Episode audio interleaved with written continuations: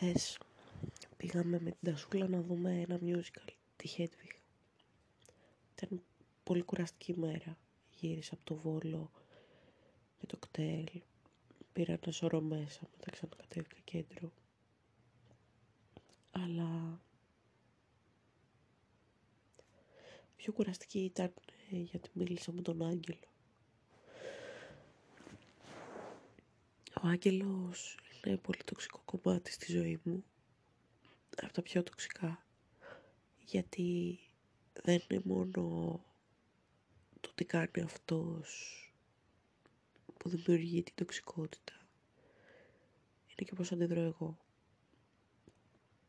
Κάθε φορά που μιλάει είμαι αδύναμη, μίζερη, κομπλεξική ίσως. Είμαι μια Ισαβέλα που δεν αναγνωρίζω από άλλες περιπτώσεις.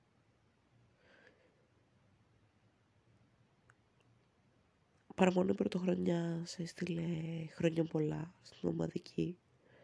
Εκείνη την ώρα ο παππούς μου ήταν στο ψυχομείο και του είπα να μας παρατήσει κι αυτός, ας πούμε.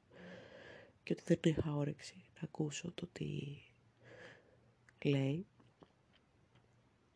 Ε, και αυτό δημιούργησε μια σειρά από αλυσίδοντες αντιδράσεις. Οι φίλοι τους σπάστηκαν που έγραψα κάτι τέτοιο και έκαναν report το σχολείο μου και εγώ τσαντίστηκα που ε, αποφάσισαν να κάνουν κάτι τέτοιο και σκέφτηκα ότι τελικά είναι όντως φίλοι του, όχι φίλοι μας. Και βγήκα από την ομαδική που είχαμε και παίζαμε D&D ας πούμε. Αυτός σπάστηκε και μου έστειλε ότι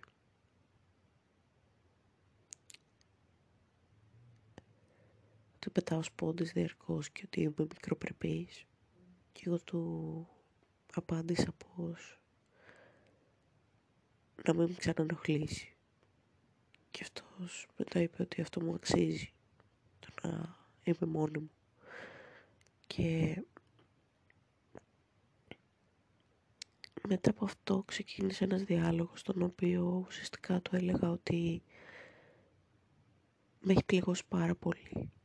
Το ότι πήγε με κάποια άλλη, το ότι είναι με κάποια άλλη, το ότι θέλει να φύγω ας πούμε από το D&D γιατί το ανέφερε σε κάποια φάση ότι άμα σπάζομαι τόσο πολύ να φύγω. Ε, το ότι θέλει να με βοηθήσει να το ξεπεράσω λες και έχει τη δύναμη για κάτι τέτοιο. Μου της πάει που προσπαθεί να το παίξει περάνω, αλλά δεν του βγαίνει κιόλας. Γιατί τη μία στιγμή λέει σου αξίζει να είσαι μόνη σου, την επόμενη λέει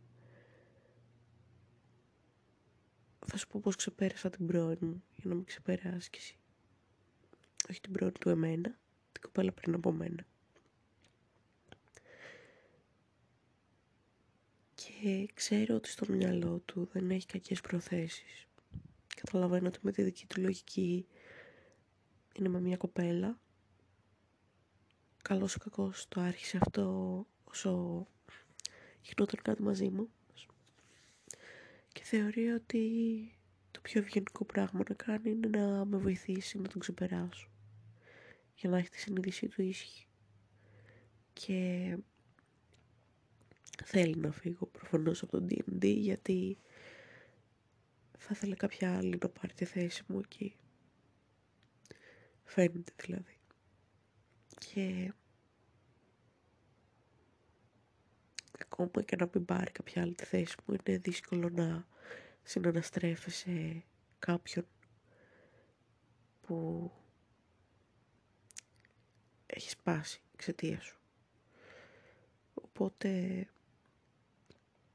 φαίνεται λίγο πολύ από το πώς γράφει, το τι γράφει, ότι ναι θέλει να, να είμαι καλά, αλλά κάπως πιο μακριά από αυτόν.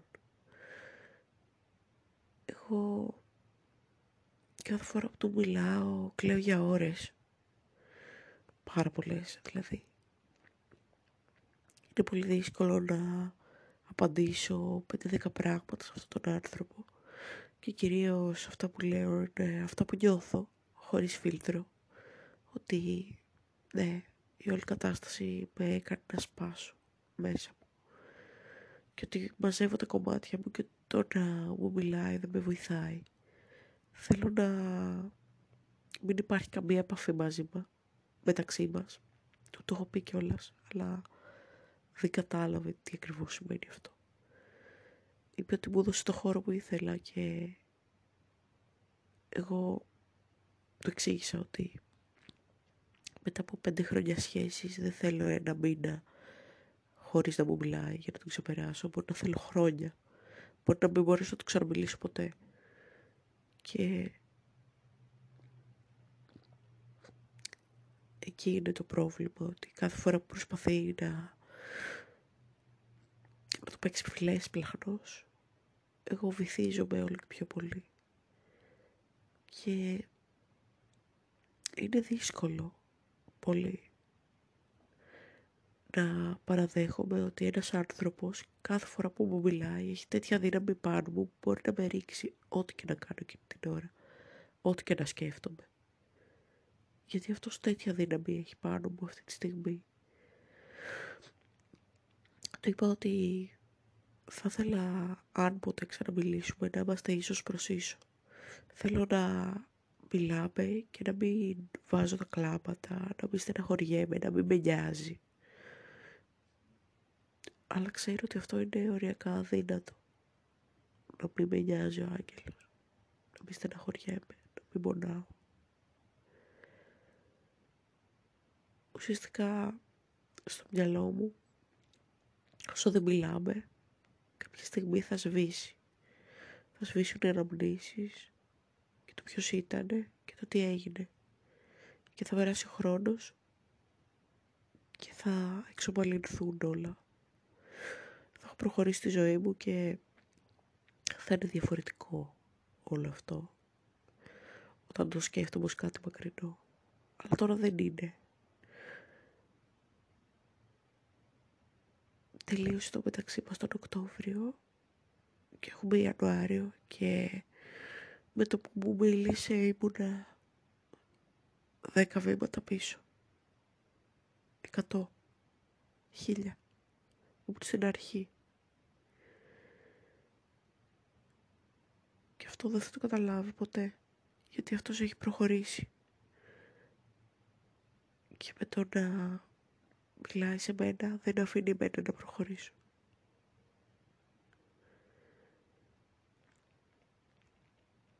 Δεν ξέρω τι είναι πιο δυνηρό.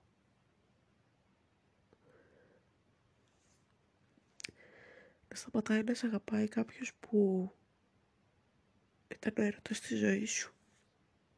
Ή να ζει μια ευτυχισμένη ζωή μετά από σένα. Και να θεωρεί ηθικό του χρέος. Απολύπηση. Να σε βοηθήσει και σένα να σταθεί στα πόδια σου.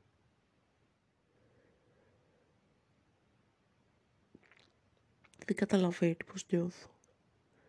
Θεωρεί ότι αν μου πει πέντε πράγματα θα σταματήσω να τα νιώθω αυτά που νιώθω για αυτόν γιατί δεν συνειδητοποιεί το μέγεθος των συναισθημάτων μου. Πιστεύει ότι απλώς ήταν κάποιος που ήταν στη ζωή μου για λίγο. Αλλά